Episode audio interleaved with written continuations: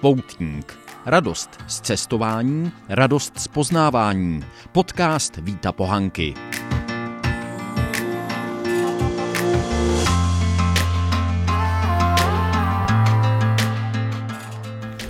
Vítejte při poslechu podcastu Poutník. Tentokrát vás zdravím z Dalečína, což je na Bystřicku asi 22 km od Žďáru nad Sázavou a nějakých 8, možná 10 km severně od Bystřice nad Penštejnem. My jsme si tady stačili prohlédnout docela zajímavou zříceninu hradu, o kterém je první zmínka ze 14. století. Dochovala se část takové kruhové zdi, protože podle toho, co tam píší, tedy na tabuli, to si nebudu hrát na chytráka, to bývala kruhová stavba o průměru asi 30 metrů a stojí na takovém malém návrší nad řekou Svratkou, která tady protéká, má takový velký oblouk, podobně jako byste to viděli na tedy větší Vltavě, třeba v Rožemberku, jak si obeplouvá zříceninu toho, toho hradu. Jinak z těch věcí, které jsou tady zaznamenání hodné, je tady ještě zámek, i když spíš bych řekl zámeček, který byl postavený někdy v 16. století. Později byl přestavený ve stylu tyrolské horské chaty. Což mně přijde, že do téhleté krajiny až tak moc nezapadá. Ale tady nejsme v chráněné krajinné oblasti a v době, kdy se to přestavovalo, ještě určitě chráněné krajinné oblasti se nevyjadřovali k tomu, co se tady bude stavět.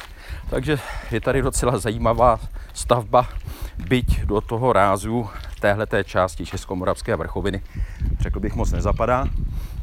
A dočtete se tam také, že za druhé světové války si tam udělali výcvikové středisko Hitlerjugend a později, že tam sídlila i na sklonku války jednotka SS, která i tady eh, se snažila bojovat proti partizánům na samém konci války. S tím Hitlerjugendem bych byl trošku opatrný, protože možná jste poslouchali už podcast, který jsem dělal z cesty mezi Novým městem a Žárem nad Sázavou, kde jsme šli okolo rybníka Medlov. A tam se také traduje, že tam eh, měl nějaké výcvikové středisko Hitlerjugend, ale když potom zapátráte, tak zjistíte, že se tam dělali letní tábory a zřejmě i zimní tábory eh, pro kuratoriu pro výchovu dětí a mládeže, což byla za protektorátu, tedy organizace, která opravdu se snažila vychovávat eh, české, moravské děti v duchu asi nacistických ideálů do značné míry, ale nebyla to, nebyla to tedy samotná organizace Hitlerjugend. A já si myslím, že to mohlo být podobné i tady, byť to nevím, ale ta pravděpodobnost, že Hitlerjugend německý právě v téhleté části Vysočiny si udělá tábor, mně nepřijde jako příliš pravděpodobná. Můžu se mílit, zkusím potom ještě zapátrat. Teď jsme vyrazili po červené značce, chceme udělat takový okruh, asi 13 kilometrový, a chceme se podívat na chudobnínskou borovici, eh, která se letos stala v hlasování Evropským stromem roku. O tom ale více později. Jinak Dalečín je, řekl bych, středně velká obec. Mývala i přes tisíc obyvatel, ale to bylo někdy na konci 19. století. Od té doby ten počet spíš klesal. Dneska, co jsem se díval, taky bylo přes 700, někdy v roce 2002. A myslím, že na téhle úrovni se to od té doby zhruba udrželo. My teď tedy už stoupáme po červené značce, trošku stoupáme, jak je asi slyšet i na mém hlasu, že začínám být udýchaný. A měli bychom se dostat na naučnou stezku, kterou tady pro změnu vybudovali vodohospodáři. Tak jsem zvědavý, co se, co se z ní dozvíme.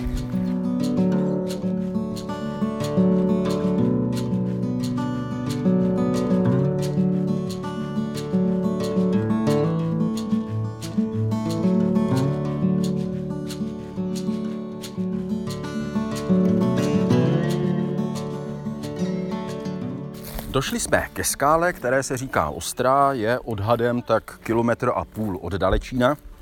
Je z ní hezký výhled, ale pohled na ty okolní kopce, což mi tak trošku připomíná, že jsem chtěl zmínit jednu skutečnost a sice, že tady okolo Dalečína a vlastně i dál na Bystřicku je ta krajina mnohem kopcovitější, než jako ji najdete v těch eh, vrchních částech Vysočiny. Ale jsme zhruba o 100 výškových metrů níž, než je Žďár nad Sázavou a o nějakých 300 metrů níž, než tam, kde jsme se pohybovali před pár týdny, když jsem dělal tenhle ten podcast z procházky nad Frišavou, tedy konkrétně z Žákovy hory a z devíti skal. Tady jsme v tak v nadmořské výšce se pohybujeme mezi 450 a 500 metry. A to je přece jenom znát i třeba v zimě, že tady toho sněhu bývá o něco méně než třeba v Novém městě nebo konec konců i v tom, i v tom žďáře. A proto Lyžovat by se tady dalo docela dobře třeba na sjezdovkách, na některých kopcích, však tady také některé menší sjezdovky jsou, ale ty sněhové podmínky jsou prostě horší a na běžkách je to tady zase složitější tím, že je to pořád do kopce z kopce. Ten terén je mnohem, bych řekl, místy krkolomnější, zvlášť pro běžkaře, než je to na Novoměstsku, právě tam okolo Frišavy a podobně. Tak to je jenom taková malá poznámka. Tady od ostré skály a my pokračujeme dál po červené značce směrem k Vírské přehradní nádrži, o které řeknu něco víc za chvíli.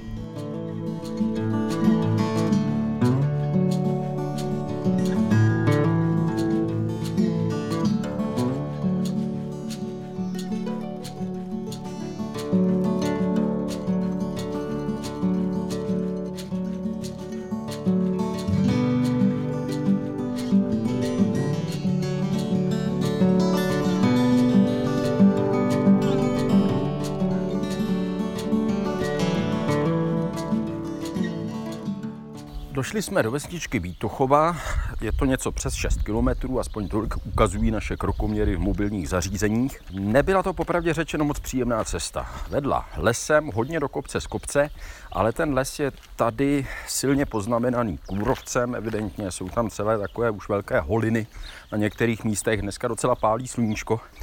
A tím, jak je sucho, tak tam bylo prašno, nešlo se nám moc dobře. Důvod proč se mít je ale kostel svatého Michaela Archanděla. Je to poutní kostel, ke kterému teďka směřuji, je kousíček za vesnicí. Jak jsem se dočetl, už se v něm nepořádají pravidelné bohoslužby, ale chodí k němu poutě. A to prý docela velké poutě, protože to je jeden z vůbec nejstarších kostelů na Moravě. Takže já k němu teďka mířím. Je kousíček za vesnicí na takovém malém návrší. Teď už se tedy dívám na kostel svatého Michaela.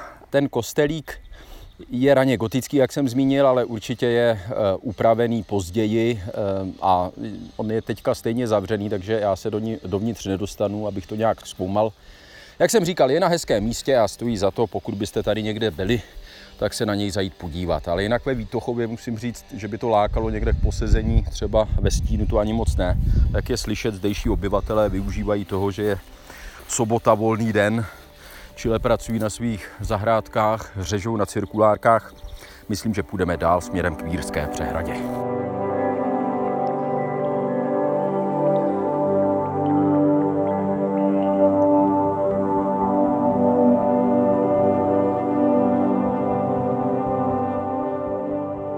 Přece jenom ještě jedna vsuvka přímo z Vítochova, kde teď stojím. Ona to není ani tak náves, jako spíš křižovatka tady uprostřed a kde je informační tabule. A tady se dočítám, že počet obyvatel je 113 a nadmořská výška je 592 metrů, což znamená, že jsme opravdu si docela šlápli do výšky z toho dalečína, kde to bylo o 100 metrů míň a bylo to přitom ještě pořád jaksi do kopce z kopce.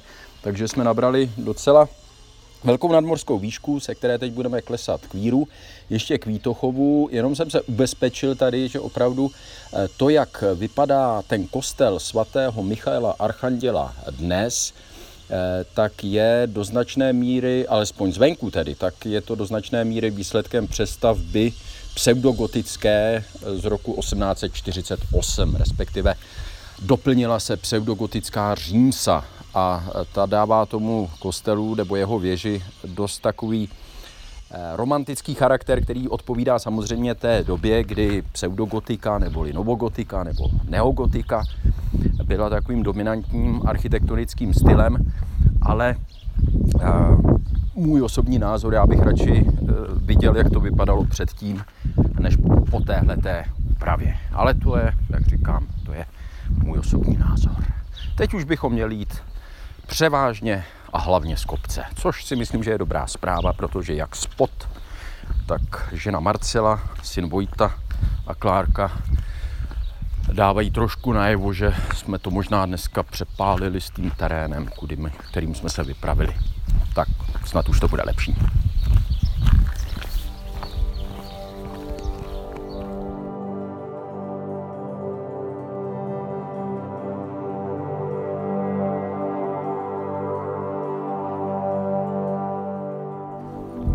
Dospěli jsme k hlavnímu cíli dnešního putování a to je k té části Vírské přehradní nádrže, odkud je hezký výhled na chudobínskou Borovici. Je dost možné, že jste už ji někde na fotografiích viděli a četli o ní. Já tedy jenom pro úplnost řeknu, že v roce 2019, tedy loni, byla v takové anketě zvolená nejkrásnějším stromem roku nebo stromem roku 2019 v České republice. Postoupila do evropského kola téhleté anketní soutěže, řekněme, a tam vyhrála také, což oznámili letos v únoru, tuším to bylo, kdy se stala eh, evropským stromem roku 2020. Není to tak, že by tuhle tu soutěž vyhlašovala oficiálně třeba Evropská komise nebo Evropská unie.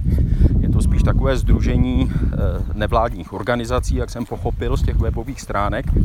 Nicméně eh, tahle ta anketa za posledních let se docela rozšířila, začínali eh, soutěžit tedy stromy z pěti zemí a v tom posledním ročníku, tedy vlastně se dá říct letos, už to byly stromy z 15 zemí.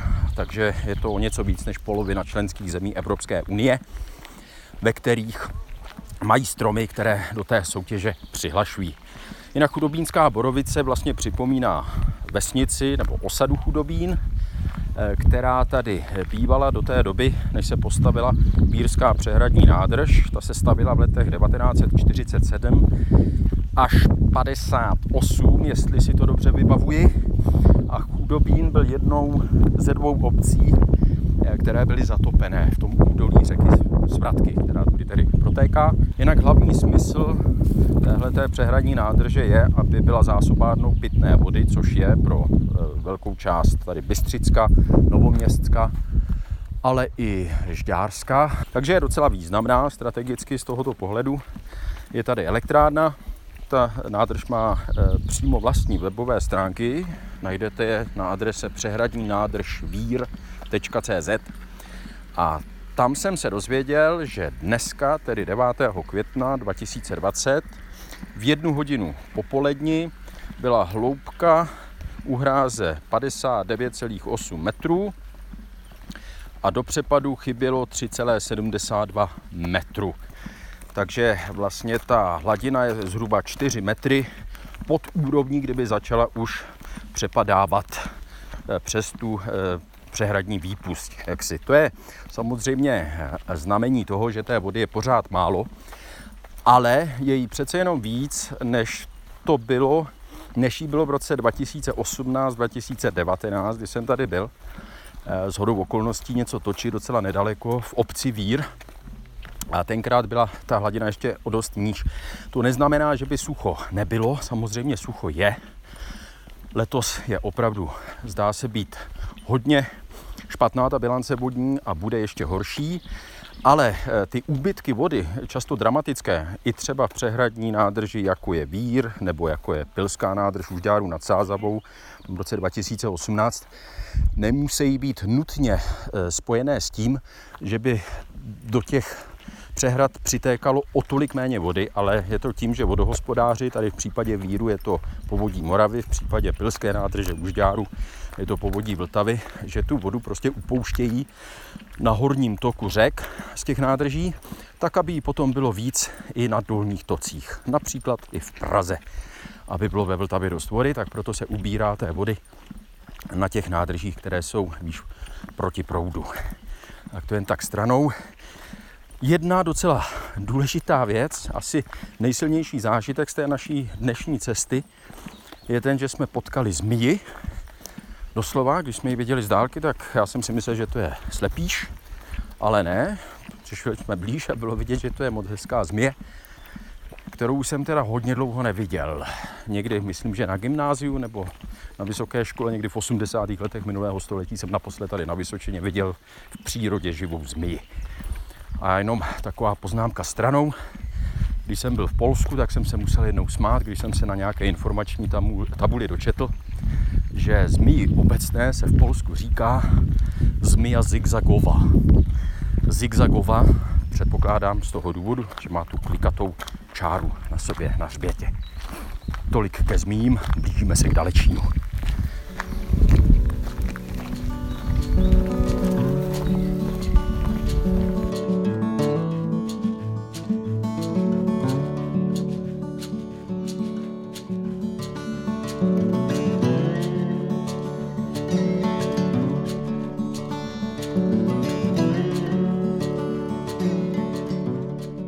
Přešli jsme po mostě přes řeku Svratku na kraji Dalečína.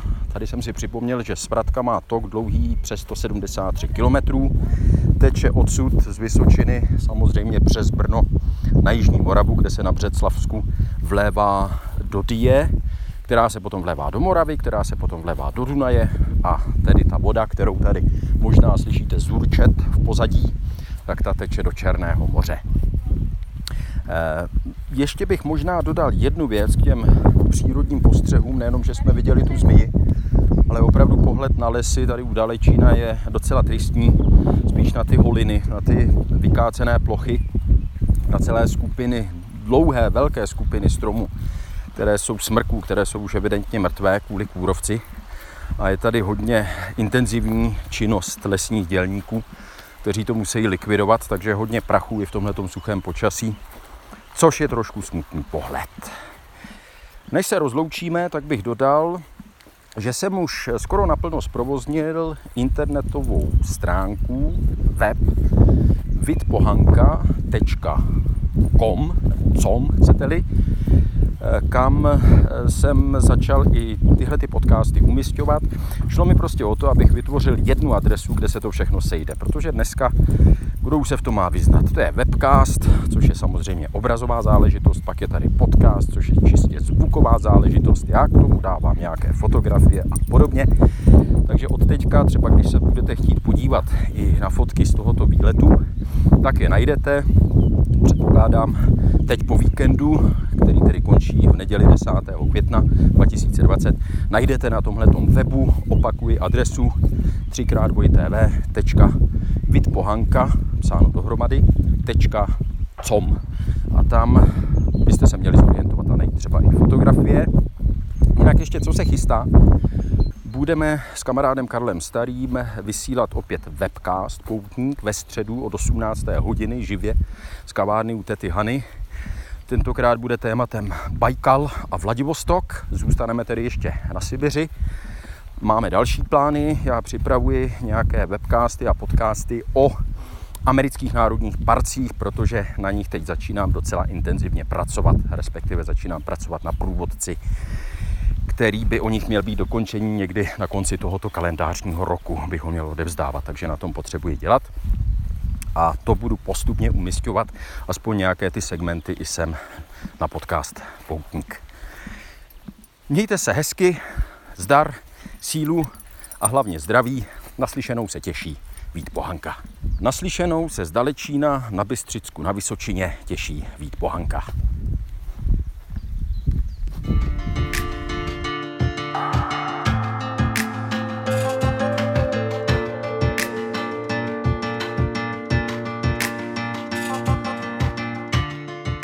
Poutník. Radost z cestování, radost z poznávání. Podcast Víta Pohanky.